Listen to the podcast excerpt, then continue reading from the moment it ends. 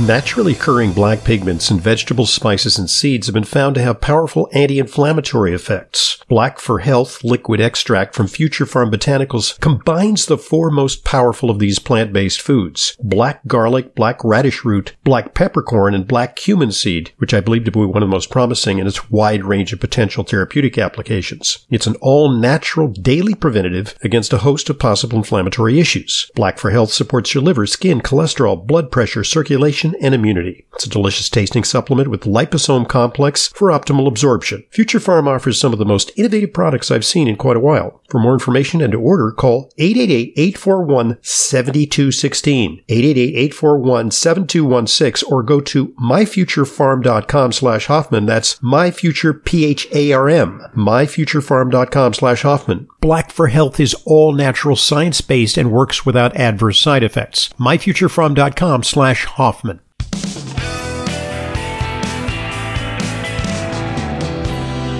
Welcome back to today's Intelligent Medicine Podcast. I'm your host, Dr. Ronald Hoffman. We're going to be talking about uh, one of the more promising nutrients on the horizon. You know, I always like to call them, uh, you know, it's like a good stock picker, you know, the art of uh, being a good, whatever, you know, uh, portfolio manager or hedge fund manager is to be able to uh, forecast uh, which um, uh, stocks might be the rising stars of the future uh, before they get overvalued, before they get uh, mm-hmm. commonly recognized. And I think SPM uh, fits that category. It's actually not brand new. It's been around for you know a few years. Uh, I think uh, Metagenics introduced the product about two three years ago, and it's gaining um, momentum. Yeah, it was actually 2015. Okay. if I remember correctly, the first generation was 2015. Yeah.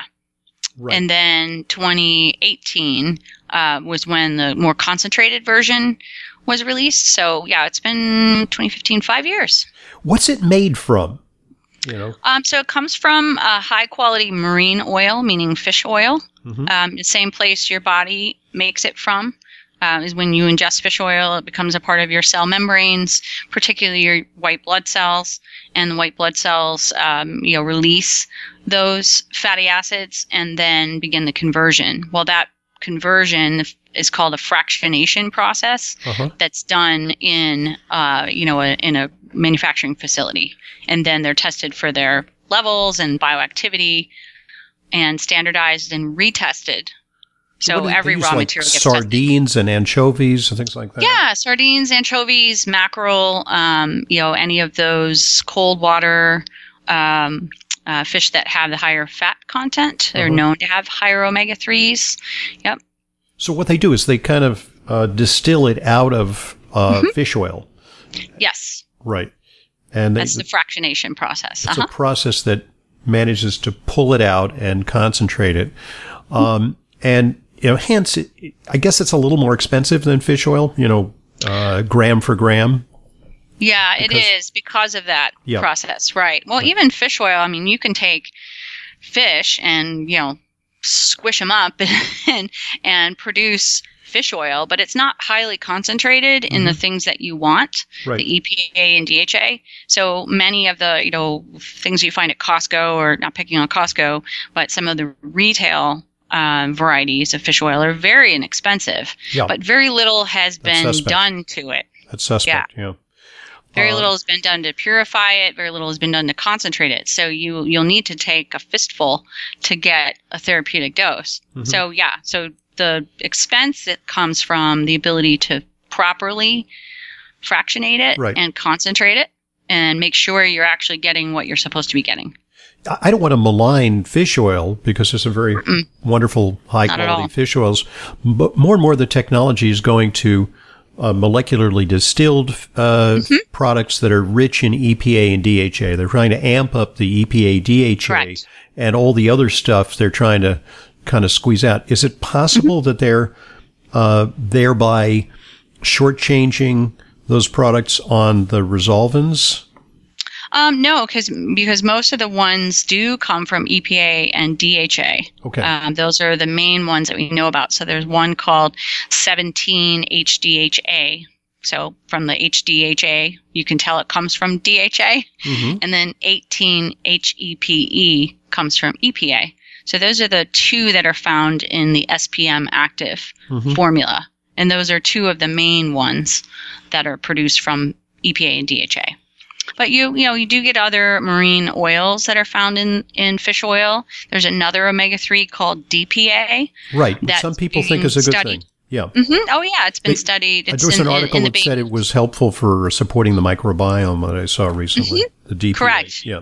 Yeah, so that's at the infancy of, of the research uh, process compared to EPA and DHA. hmm But, But- sure, there's benefit from that. hmm But if you want to get the these um, uh, things like 218 HEPE E and 17 Mm-hmm. HDHA from DHA, that's what Metagenics uses in SPM active. Okay, so in Yeah. your practice uh, and from what you see in the research, you know, who are candidates for SPMs? I mean, I don't have anything particularly wrong with me, but I'm taking SPMs preventively because I want the anti-aging effects, the anti-inflammatory effects. I think that's generally good. But what about targeted application to specific problems? You sent me a paper on Sure. uh, endometriosis. That's an interesting one. Yeah, yeah. So I do actually have a patient that, because of this research showing that endometrial tissues from from patients that have endometriosis have less PM, SPMs than healthy patients. Again, um, that led me to go, huh? Okay, I'm going to add that to a protocol that I use for endometriosis patients. Mhm. And so I've seen it really help as an adjunct. You know, I'm going to give things because endometriosis is an inflammatory uh, response in the reproductive tissue. I'm going to give things that are handling that initiation phase. So fish oils are going to go in there. Vitamin D3. Um, you know, I use various either medical foods or um, you know nutrition powders that have bioavailable curcumin in it. Mhm. These are all great at naturally fighting inflammation, but it's initiation phase, right? And the SPMs really complement that. And so I've seen some patients have really great resolution of their endometrial pain um, from making this whole protocol and obviously diet and lifestyle change. Right. An anti-inflammatory diet and, and Yep. so on and so on and so on. Exactly. Yeah. Uh, optimizing the the uh, microbiome and so on. Uh, Exactly. Other patients that I've seen uh, results with uh, autoimmune, any autoimmune patients uh, that I've given SPMs to, it has really complemented and helped them. You know, they would get so far with some of those initiation phase supports like the curcumin in medical foods and capsules and the fish oil. But then adding SPMs for uh, lupus and rheumatoid arthritis Yes. patients Yes. has really taken them to the next level. They they have less of those um, you know sort of acute episodes. Um, and I actually had a, a patient with Lyme disease oh, and inflammation due to Lyme disease that SPMs were the only thing that helped manage the inflammation. Now I had to give it, you know, when they had an, a flare up, we give it at higher doses. So we give it at three twice a day or two twice a day. And that seems to really, really help them come back to baseline. Mhm. And post surgery is another um, oh, interesting. Another application. Yeah, the study showed that post surgically, the levels of SPMs actually dramatically decrease. And um, that can mean that you have increased inflammatory things going on, like interleukin 6, Mhm. and that's associated with really poor post op recovery. Hmm. So um, that's part of my post surgical protocol to help people, um, you know, to heal faster and have less complications. And I've seen that work very, very well. Are there any contraindications? Is it something that's considered a blood thinner that you might want to stay away from at the time of surgery, or if you're taking a blood thinner, as many heart patients are? So true. Um, no, uh, that's a really good question. Um, you know, we think of it as being from fish oil, so it must have those same, you know, considerations. And actually, it doesn't. It does not work on the blood thinning per se pathway. Mhm. And There's, so there's no contraindication with people that are on Not a medications. platelet inhibitor do like that. aspirin or something like that. No, not at all. Not at all. Um, and in fact, like I explained with NSAIDs, uh, nonsteroidal anti-inflammatories, it actually helps overcome some of those potential side effects. So no contraindications with medication or particular condition. Now, obviously, if you have a fish allergy, it Mhm. does come from fish oil. Yeah. Mhm. So, therefore, you would probably not want to go down that road. Mhm. And, that, and And- that would be anaphylaxis give it a to fish, not merely an aversion, Exactly. an aversion to fish. You know. Exactly. Uh, yeah. If you've had some, you know, responses where you've had to use an EpiPen, that would be a case where I would say I would probably not go there. Mm-hmm. What about inflammatory bowel disease, ulcerative colitis, and Crohn's disease? Yeah, that's a that's another category. Um, again, some of the early research showed that IBD patients, inflammatory bowel disease patients, have less SPM in their blood than healthy patients. And in the rodent models, uh, mouse models, when they gave SPMs to um, mice that had, you know, they would basically trigger inflammatory bowel disease, um, they were able to preserve more tissue weight. So they didn't lose as much tissue.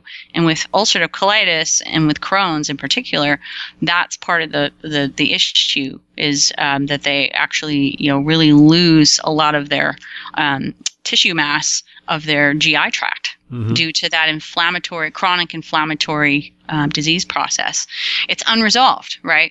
So I have not, as of yet, worked with someone with Crohn's or colitis, but I've heard Mhm. good I- I- anecdotal. I've used it. I've used it in some of our patients with uh, Crohn's and ulcerative colitis, and you know, with all the things we're doing for them, they Mm-hmm. get better. So it's hard for me to pinpoint the efficacy of one uh, particular Mm-hmm. intervention, but it, it's one of my mainstays for my patients with inflammatory gut conditions.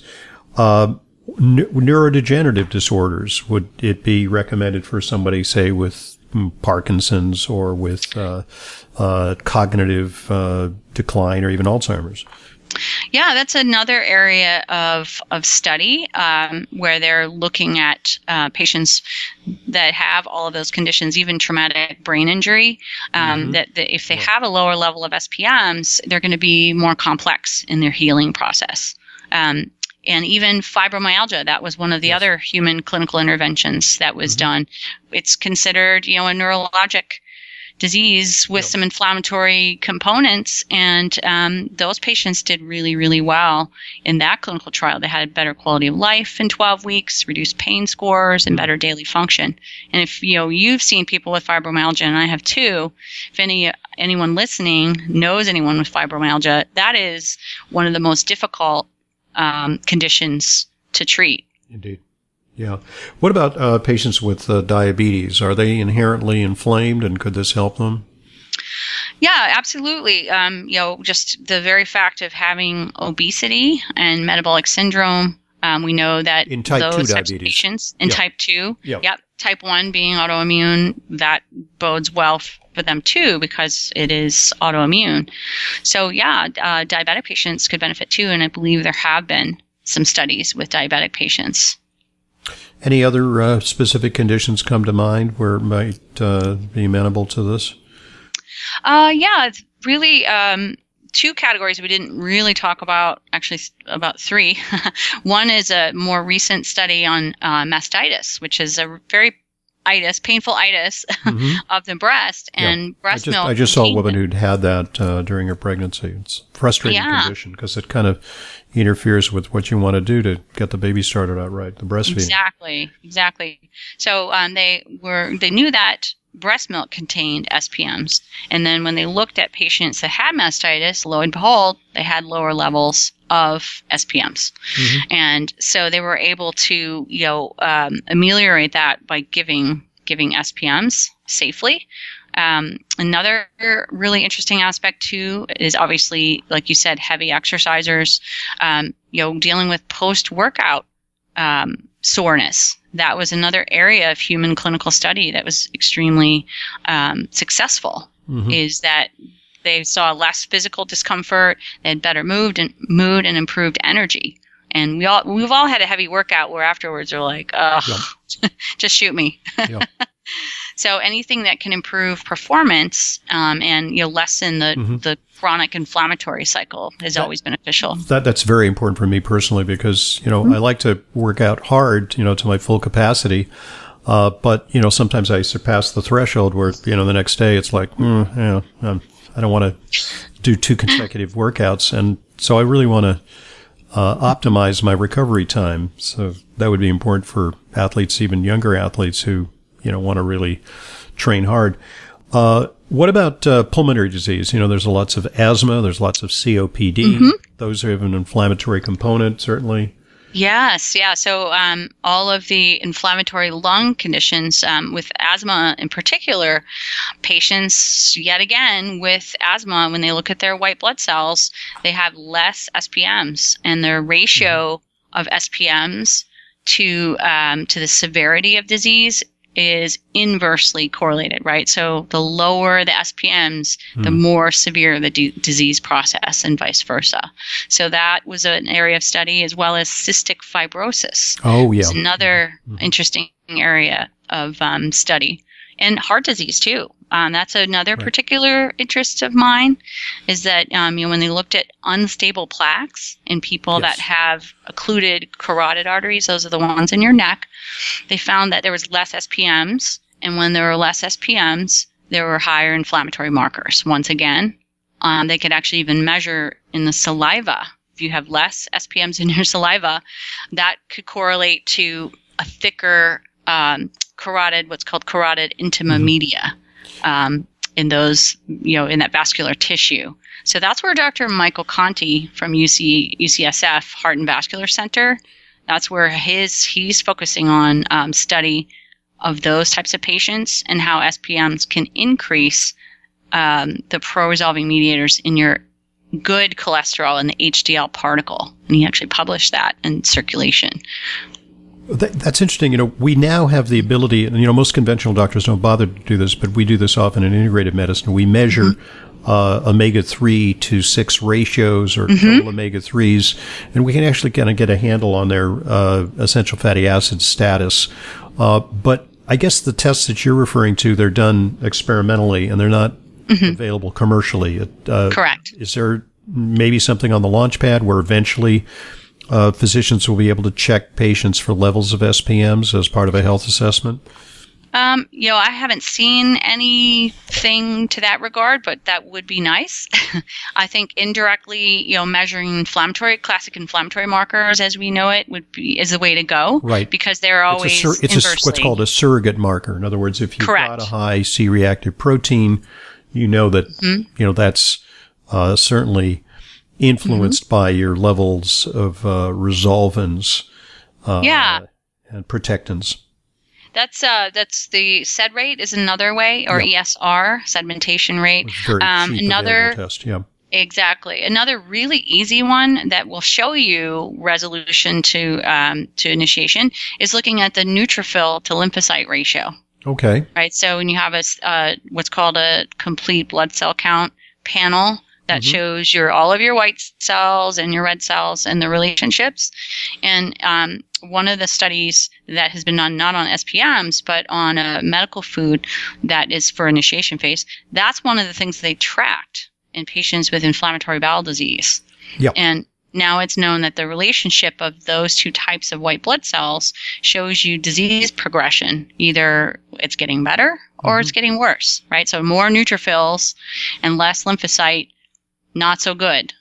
But more, the more that they become balanced and in a you know proper ratio, mm-hmm. that's a hint. So I think on the horizon, as you know, things kind of move slowly, especially in the interiors of the country, like where I live. Um, we'll be able to measure, uh, you know, more more specifically SPM levels. Right. I think we're uh, referring to New York State, where we both reside, where uh, mm-hmm. you know it's really hard to get some of these more innovative tests. Um, Okay, mm-hmm. so you know, we're talking about a supplement. It's available from Metagenics. Uh, where can people get information about uh, this? Sure. So you can go to uh, metagenicsinstitute.com. So Metagenics has their uh, commercial site, metagenics.com. You can always search for SPM active as the product. And then on the uh, on the research side, if you go to metagenicsinstitute.com and you type in SPMs, you'll pull up various blogs and videos related to this topic and everything that we've just discussed. And obviously, if you follow um, Metagenics Institute has a Facebook page, so you can follow their page and you know search that page for um, for information on SPMs as well. So uh, you get it from supplements, but is it possible that you can also, uh, you know, more economically boost your intake of uh, SPMs via diet, like you know, by eating more mackerel, by eating more uh, oily fish like uh, sardines and herring and things like that? Well, that would certainly help. Um, and there's a lot of other factors that will go into that, such as age and your inflammatory status um, and your micronutrient status. So um, it's a lot easier just to use yep. SPMs. Yep. But certainly, you know, eating an, a Mediterranean low inflammatory load, um, you know, food plan would help. Exercise, stress management, and some of those other sort of initiation phase natural anti-inflammatories like curcumin from turmeric and ginger and boswellia and your EPA DHA will help.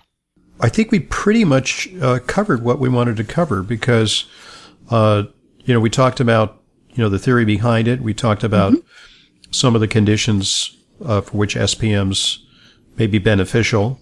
Uh, we talked about mm-hmm. dosing which is important. We talked about any contraindications. Oh, what I want to also talk about is what about for kids? You know, kids have sometimes uh, inflammatory conditions. Kids with asthma, kids with chronic, uh, mm-hmm. you know, ear infections.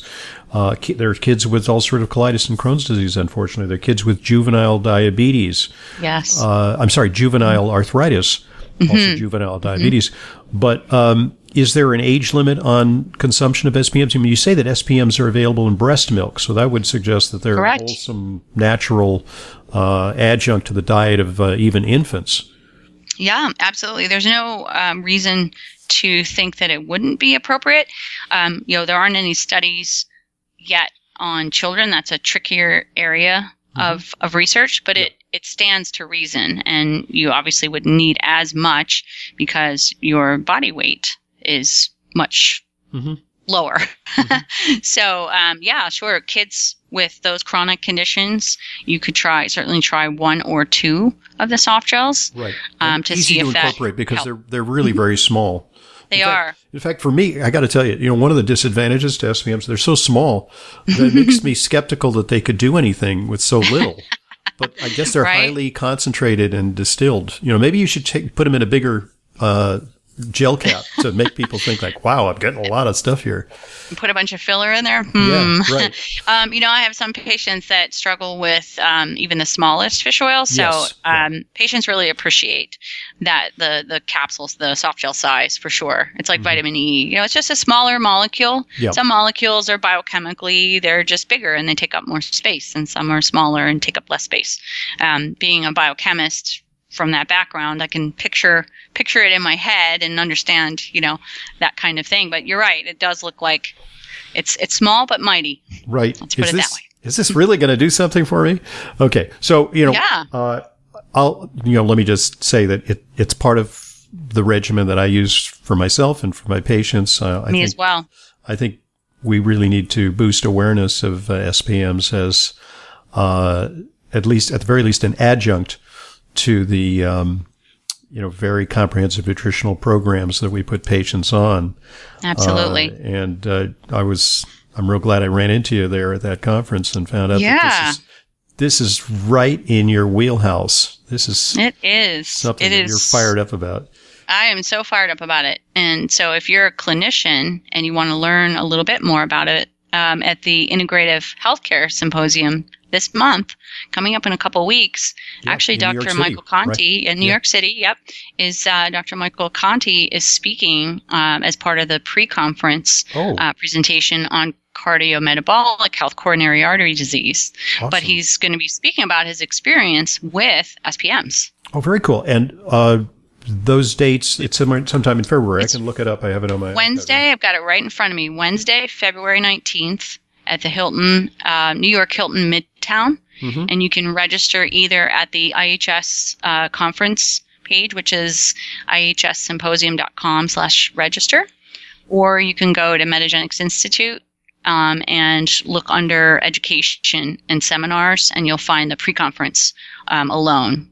Yeah, it's a so great it's conference. A, it's sort of the winter mm-hmm. conference uh, du jour for sure. That's you know. correct. Yeah. For many, uh, many years. Yeah. So it's going to be the main speaker will be Dr. Mark Houston, of course, you know, highly known for um, integrative cardiovascular care, but it will also include um, Dr. Michael Conte, Dr. Sara Gottfried, uh, Mimi Guarneri, um, a lot of the kind of who's who in functional medicine.